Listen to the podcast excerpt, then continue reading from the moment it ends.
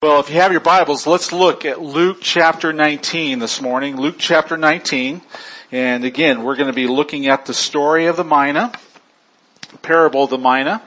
And we're going to uh, look at verses 11 through 27, and I want to read that for us uh, this morning. Jesus says this parable, and as they heard these things, he proceeded to tell a parable because he was near to Jerusalem and because they supposed that the kingdom of God was to appear immediately. He said therefore, a nobleman went into a far country to receive for himself a kingdom and then return. Calling ten of his servants, he gave them ten minas and said to them, engage in business until I come. But his citizens hated him and sent a delegation after him saying, we don't want this man to be our president, oh, reign over us. And when he returned, having received the kingdom, he ordered these servants to whom he had given the money to be called to him that he might know what they had gained by doing business. The first came before him saying, Lord, your mina has made ten minas more. And he, he, he said to, to him, well done, good servant, because you have been faithful in a very little, you shall have authority over ten cities. And the second came saying, Lord, your mina has made five minas. And he said to him, and you are to be over five cities. And then another came saying, Lord, here is your mina, which I kept laid away in a handkerchief, for I was afraid of you, because you are a severe man. You take what you did not deposit and reap what you did not sow. And he said to him, I condemn you with your own words, you wicked servant. You knew that I was a servant man, taking what I did not deposit and reaping what I did not sow. Why then did you not put my money in the bank and at my coming I might have collected it with interest? And he said to those who stood by, take the mina from him and give it to the one who has the ten minas. And they said to him, Lord, he has ten minas. I tell to, I tell you that to everyone who has, more will be given, but from the one who has not, even what he has will be taken away. But as for these enemies of mine, who did not want me to reign over them, bring them here and slaughter them uh, before me. Jesus is on his way to Jerusalem. And uh, the people are really excited about Jesus heading to Jerusalem this this time because they believe that uh, Jesus is going to be crowned king. He is finally going to uh, receive his kingdom.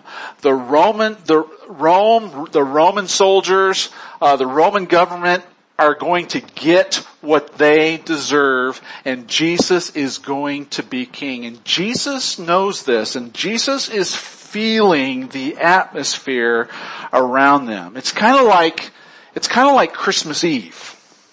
And uh, Christmas Eve for a child, you know what it's like for a child on Christmas Eve. They are so excited about what's going to happen the next morning. Well, that's what's going on in the disciples' hearts. And Jesus, knowing this, shares this parable. And as he shares this parable, again, we're reminded in this kingdom series that uh, Jesus is going away. Jesus came the first time. He suffered. He died. He rose from the grave. But then he made some incredible promises that he was going to go to to the Father but he was going, he is going to return. And this parable lays out for the disciples and not only disciples but us because we're still in this uh, inter period this this between time of already and yet not yet. And so what the story that Jesus is, the, the parable that Jesus is conveying to the disciples, the followers on their way to Jerusalem is for us as well. Because we are still waiting for Jesus' uh, return. And so Jesus says, uh, there was a nobleman who went away.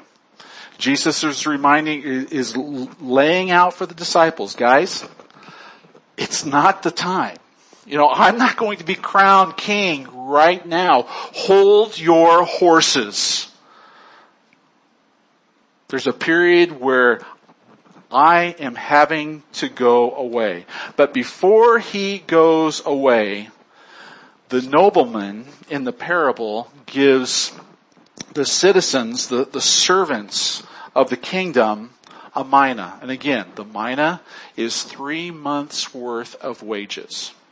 He had ten service, servants and he gave each servant a mina. They all received a mina.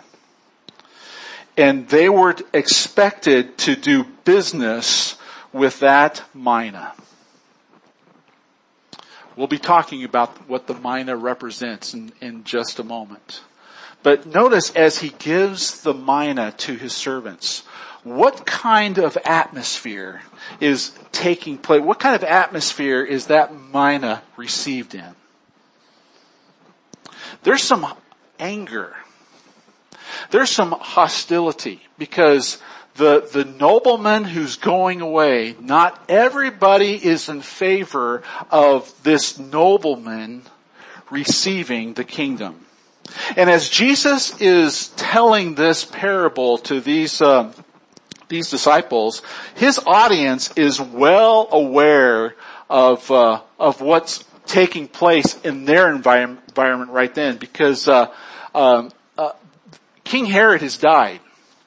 And so there needs to be a new king that takes his place. And, and one of the sons wants to be the king. And so he goes to Rome and he's, he's making his appeal to be the king of Jerusalem.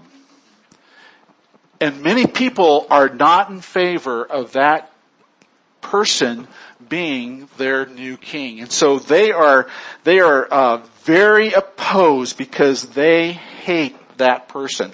Well, that's a picture of how the people feel about Jesus. And not only was that environment in Jesus' day and age 2,000 years ago, but church, is the same environment today. You know, we're not talking about President Donald Trump right now. We're talking about King Jesus and not everybody is positive about Jesus. You know, they love God. They'll talk to you about God, but Jesus, that's a different story because Jesus is very narrow-minded. Uh, he, there, there's just one way and that's rather divisive. It's not a popular climate today to talk about Jesus and the same scenario is in this passage of scripture. It's a hostile environment. But again, going back to the story and the parable, the nobleman gives each of the servants a mina. Now, this parable is not like the parable of the talents. Okay, we're, we're familiar with the parable of the talents in Matthew chapter 20, 25. And the, the, the, the, the talents in Matthew chapter 25, uh, not everybody received the same talent. Some, some received more than others. But in this story, everybody is on an equal playing field. Everybody see, receives the same amount. And so in terms of the mina, what is Jesus talking about here? In terms of us as followers of Christ, what have we all received an equal amount of? Two things I want to mention this morning. Number one, if you're a follower of Christ, if you have a relationship with the Lord Jesus Christ, you have received the gospel. And the gospel is one of the ways that we understand the mina. We have all received a, the same amount of the gospel. And we have a responsibility with that gospel. We've been entrusted with that gospel. God expects us to do business with that gospel. And when I mean do business, it's investing the gospel into other people's lives, sharing the good news with other people of what Christ has done the, for them. And when it comes to the gospel, we need to guard, safeguard the gospel. We need to share the gospel accurately. There's some people who are into sharing the gospel today, but they're not sharing the complete story. They're, they're just sharing the parts of the story that are more palatable to this culture today. But as Christians, as followers of Christ, we have a responsibility to share the entire uh, gospel story and what the gospel story is describing. And I want you to turn to 1 Timothy chapter chapter 1.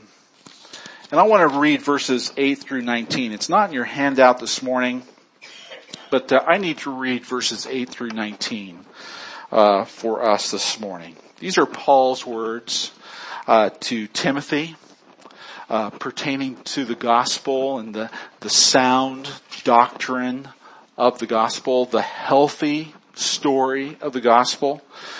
Beginning with verse 8, Paul says this, Now we know that the law is good if one uses it lawfully.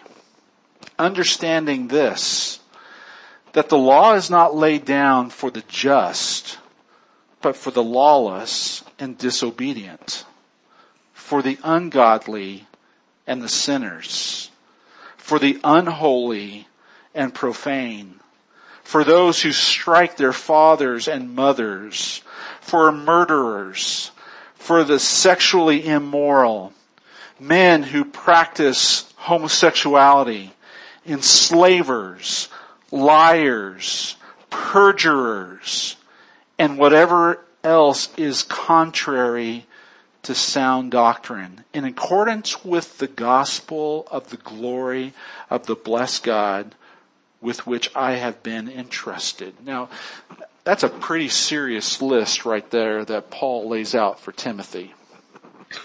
And I want you to know that if you're a follower of Christ, if you have a personal relationship with Jesus Christ, and Paul talks about the law, understand that as a follow, as, as a, as a child of God, the law no longer pertains to, to your life. You are no longer under the law. Now before we knew Christ, the law was our tu- tutor. And understand this, the law is good. You and I, we need the law. Because the law shows us our weaknesses, shows us our failures, points out our sin. And when we came into a relationship with Jesus Christ, guess what? we were transferred from underneath the law and we were transferred into a relationship with Christ and now, and now the law is written on our hearts. It's not something that we have to obey. It's a something that we want to obey. But the law is important. God has given us a standard, uh, describing His holiness, His character, His expectations for His creation. And we have to be clear about what sin is. And how we fall short of the glory of God. And we live in a day and age where culture doesn't want to hear this list. Culture wants to say, wants to hear that, you know what? God's just going to take you for who you are. God's going to love you where you're at and He will love you and He does love you for where you're at. But when we come into a relationship with Christ, you know what? God transforms us from the inside. We can't stay the same. It's this sanctification process that God is taking us through to become more and more like His Son, Jesus. We can't stay there. But that's not what people want to hear today. And this is, this is the, this is sound doctrine, Paul tells us in verse 10. This is the healthy doctrine. And we need to be clear about what sin is. And when we talk about being clear about what sin is, that doesn't mean that we come across as morally superior, that we're better than them. Because you know what? We all fell under this list.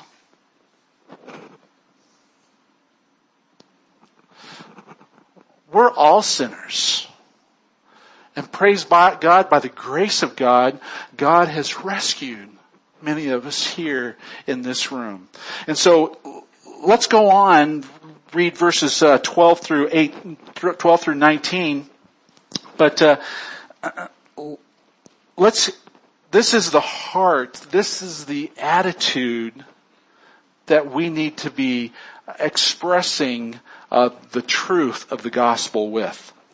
Verse 12 says, I thank him who has given me strength, Christ Jesus our Lord, because he judged me faithful, appointing me to his service, though formerly I was a blasphemer, persecutor, an insolent opponent. But I received mercy because I had acted ignorantly in unbelief. And the grace of our Lord overflowed for me with the faith and love that are in Christ Jesus. The saying is trustworthy and deserving of full acceptance, acceptance that Christ Jesus came into the world to save sinners of whom I am the foremost. I am the chief among sinners. And as we tell people the truth of the gospel church, we need to come across as if we are the chief among sinners as well. It was only by the grace of God that God said yes to me and delivered me from all my sin and oppression and chains. Verse 14, and the grace of our Lord overflowed me. Verse 15, the saying is trustworthy and deserving of full acceptance that Christ Jesus came into the world to save sinners of whom I am foremost. But I received mercy for this reason that in me as the foremost, Jesus Christ might di- display his perfect patience as an example to those who were to believe in him for eternal life to the King of the ages, immortal, invisible, the only God, be honor and glory forever and ever. Amen. Verse 18, this charge I entrust to you, Timothy, my child, in, in accordance with the prophecies previously made about you, that by them you may wage the good warfare, holding faith and a good conscience, conscience by rejecting this some have made shipwreck of their faith.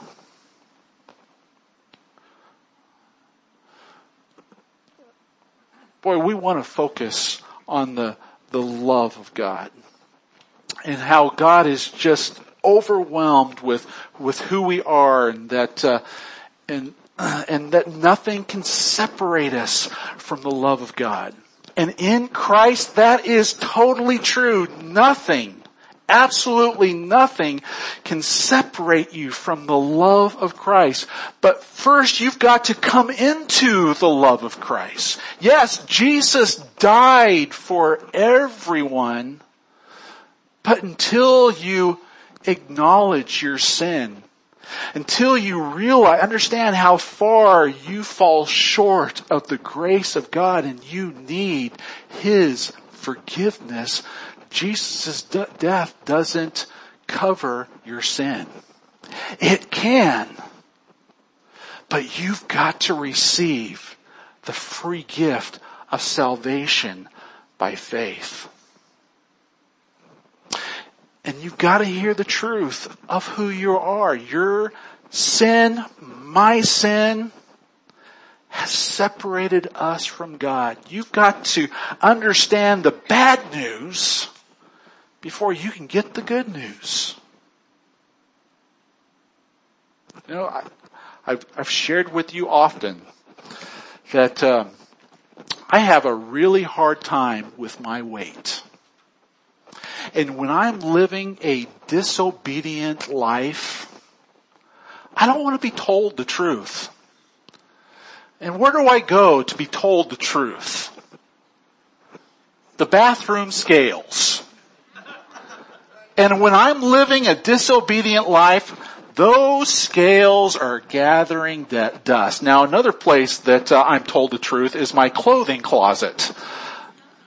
And certain clothes don't begin to fit. But folks, we need to understand the truth. We, that's, that's the gospel. That's the sound doctrine.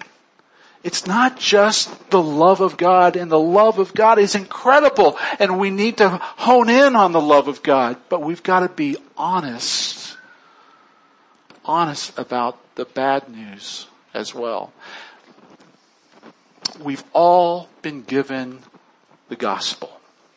All of us have the same amount and God wants us to invest that good news in other people's lives. And as we invest in other people's lives, we've got to be honest about the whole story and not just the parts that we prefer.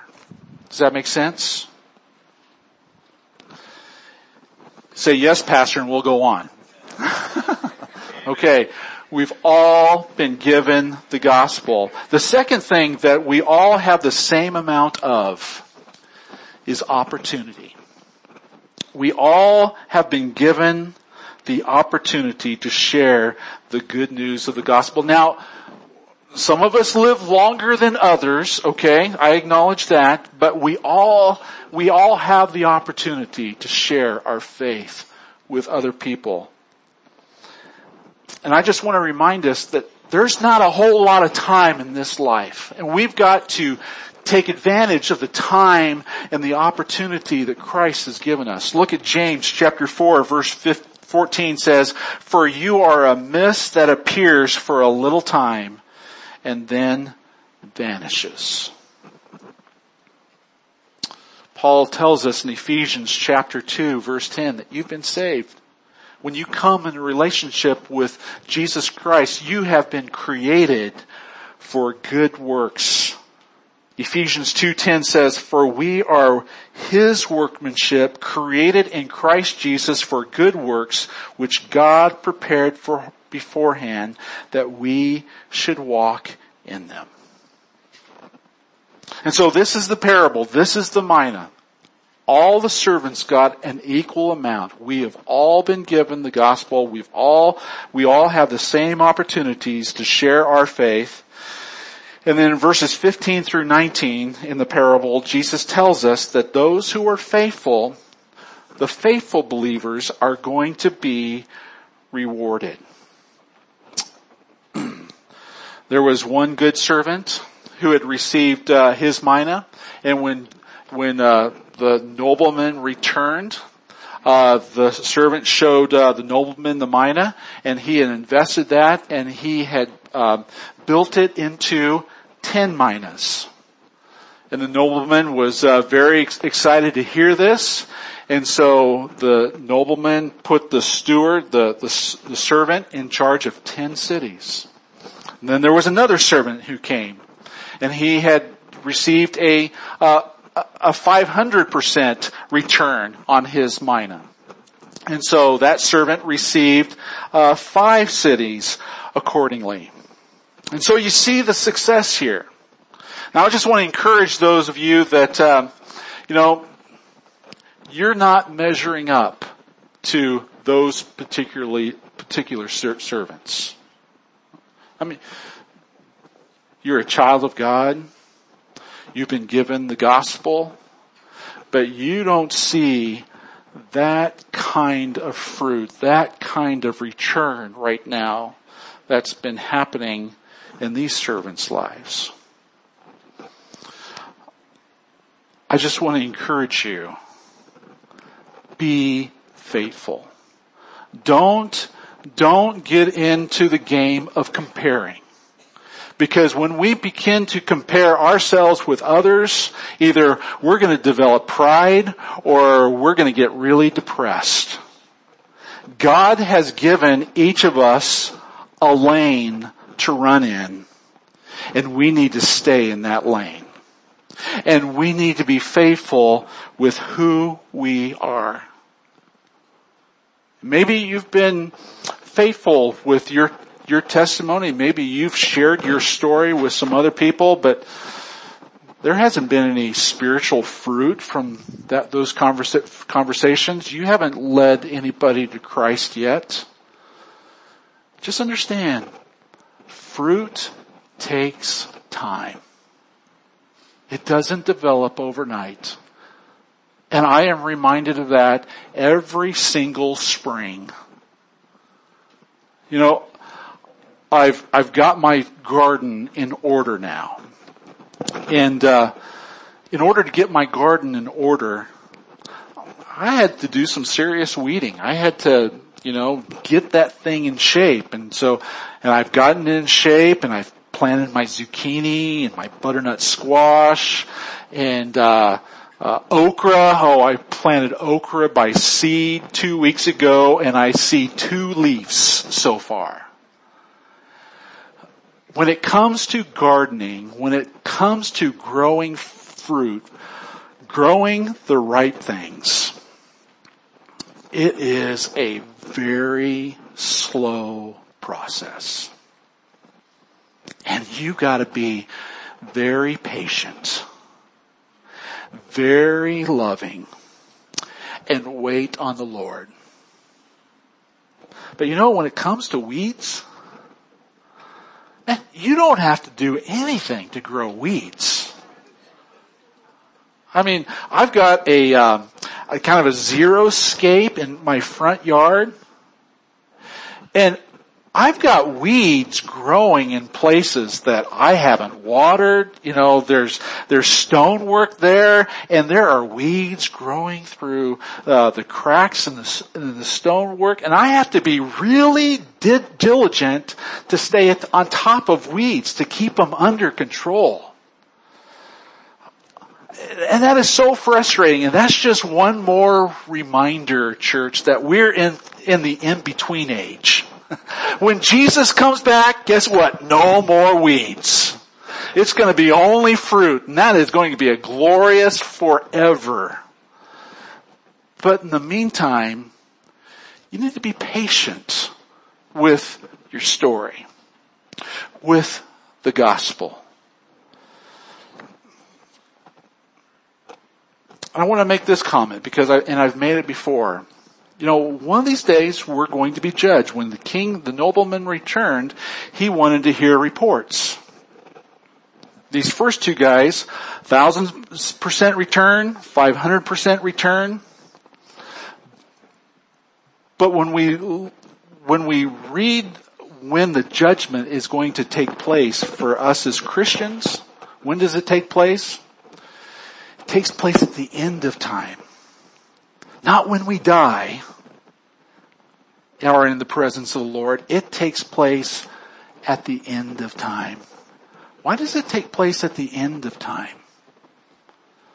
Because your faithfulness, your good works, your testimony continues to be lived out in the people who are coming behind you and the story that you've shared with them and how that has encouraged their life and how that has motivated them to live for the Lord. You know, I think of my grandparents and the huge impact that my grandparents have made in my personal life. You know what? Their good works, their faithfulness is continuing to be played out in my life, in my children's lives, in my grandchildren's lives, in the people that I've shared the good news with. Those, those things continue to build in their account because of their faithfulness. So don't get caught up in this statistical comparison of what is or isn't happening in your life. Be faithful. And as you are faithful, God is going to reward you accordingly at the end of time. But then we see the wicked servant. The wicked servant was called into account. And what did the wicked servant have to show for himself? Only the, the mina. What had he done? What had he done? He had taken it and he had protected it. Put it in the napkin and just kept it to himself. And when the nobleman returned, he said, here's your mina back. And Jesus describes him as a wicked servant. Is he saved? I don't know. There's, there's a distinction between the wicked servant and the others who cried out, not my king, not my president. Jesus describes him as a wicked servant, but he loses what he had received and it's given to somebody else.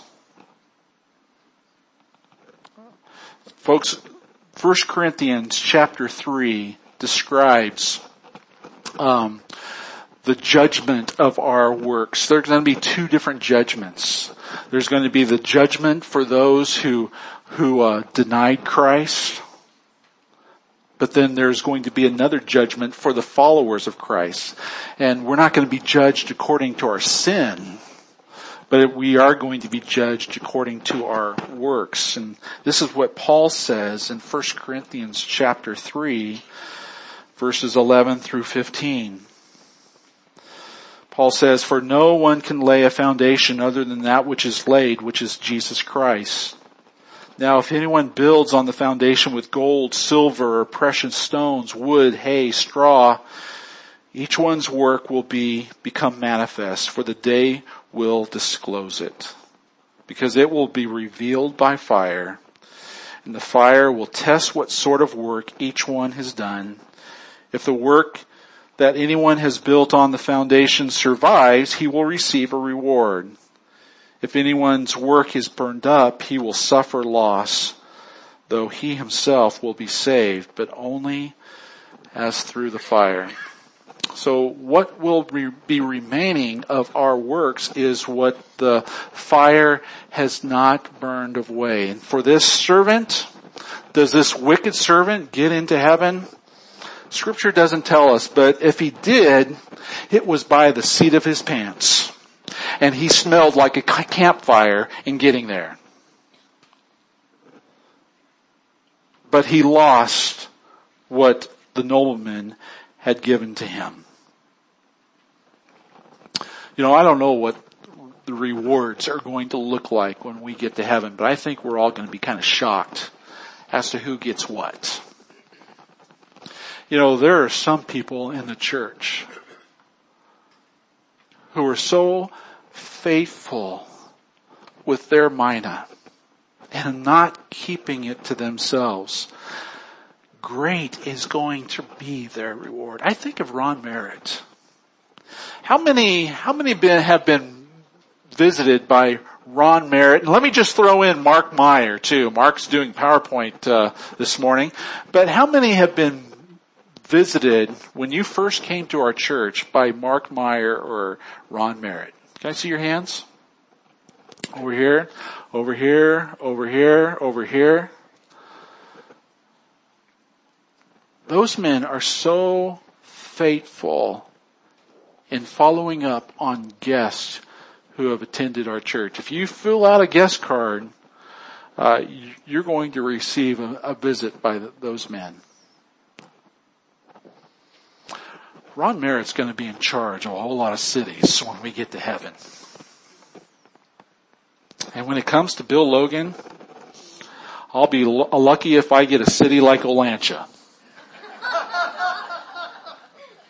I think we're going to be shocked at the number of saints behind the scene who are faithful in their witness and they are there to help support uh, others who are in ministry leads so that the gospel might be effective.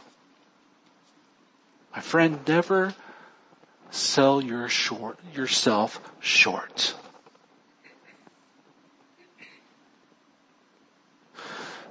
Don't hide your story. Don't be ashamed of your story. Be faithful. And again, you don't know where that story, where that seed, how that is going to develop in not only that person's life, but in their family for generations to come. We can count the seeds in an apple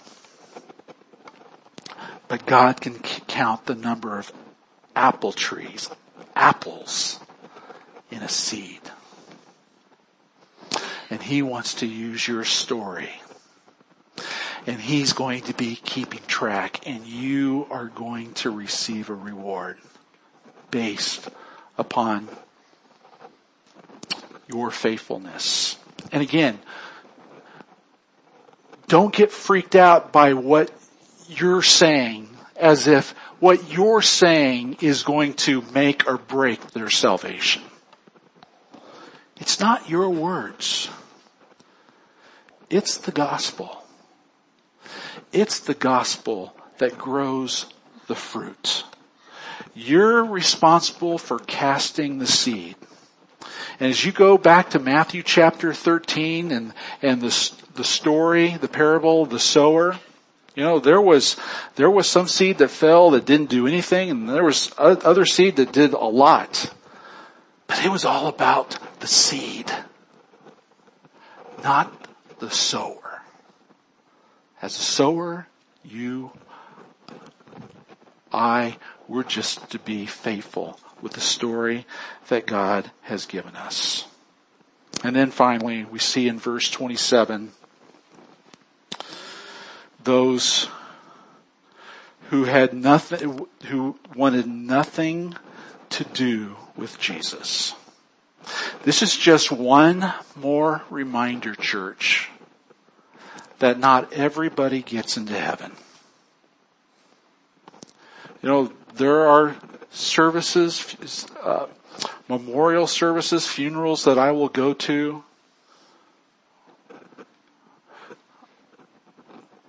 There's no testimony.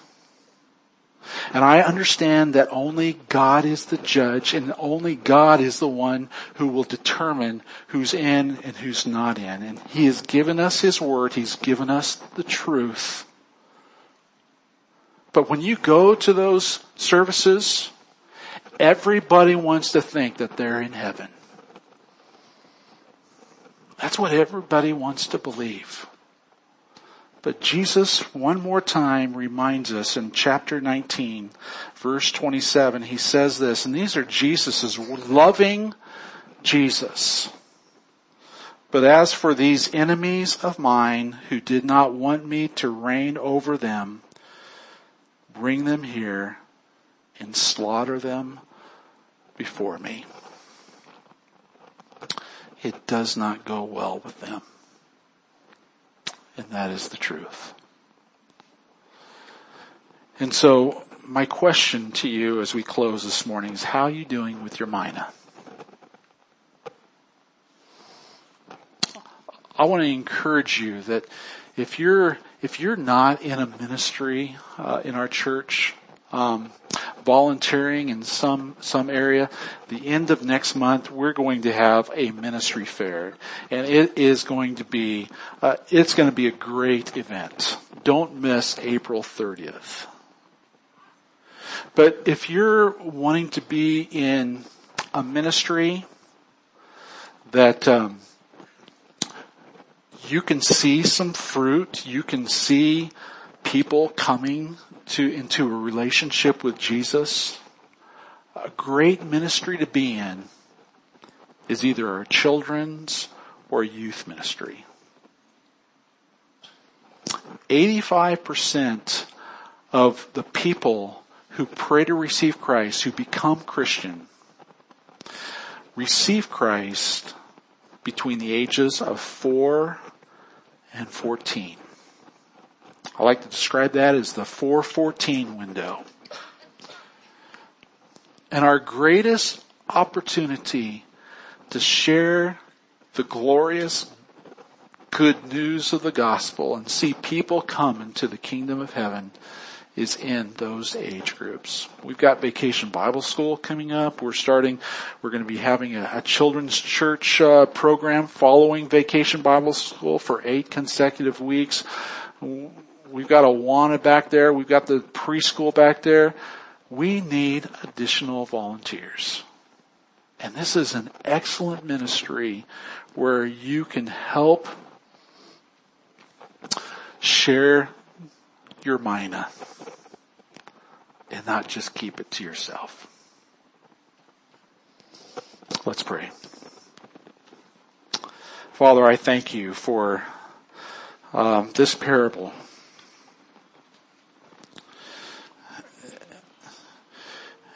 And God, I, I admit that oftentimes I fall short. In not taking advantage of the opportunities that are before me just to plant seeds. Just to let people know that cross my path that God, you care. That God, that you love them. And that we are all sinners separated, separated because of our sin from God. But that we don't have to stay separated. That Jesus, you made the ultimate sacrifice so that we could be forgiven. So that we could be made brand new. Lord, help us. Help us to be faithful and keep us from trying to compare ourselves from everyone else. God, help us to stay in our lane and do what's right. And God, you see. And we will be rewarded. And it's not that we live for the reward. These ten, these two servants that received so much, God, they weren't looking for the reward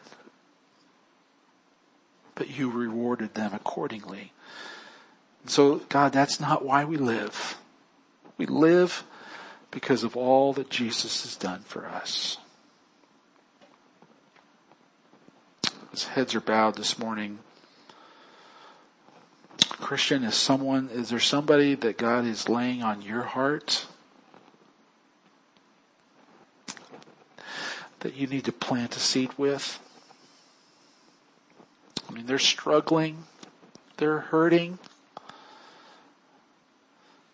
And this is an excellent opportunity for you to just say, hey, I care. And so does God. And I'm praying. If you're here this morning and you've never crossed that threshold of faith and uh, there's things in your life that are just out of control and you're wondering why, God is trying to get your attention.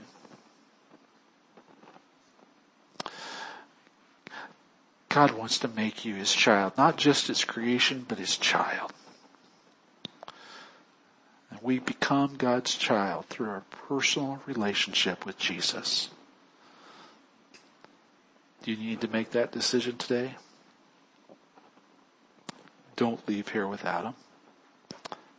Father, thank you for this time of invitation as uh, once again we thank you for who you are and what you've done in our life and if there's one here today who needs to make a decision for you that today, Lord, they would take advantage of this time of worship and dismiss themselves to the dining hall and find someone that they can talk to.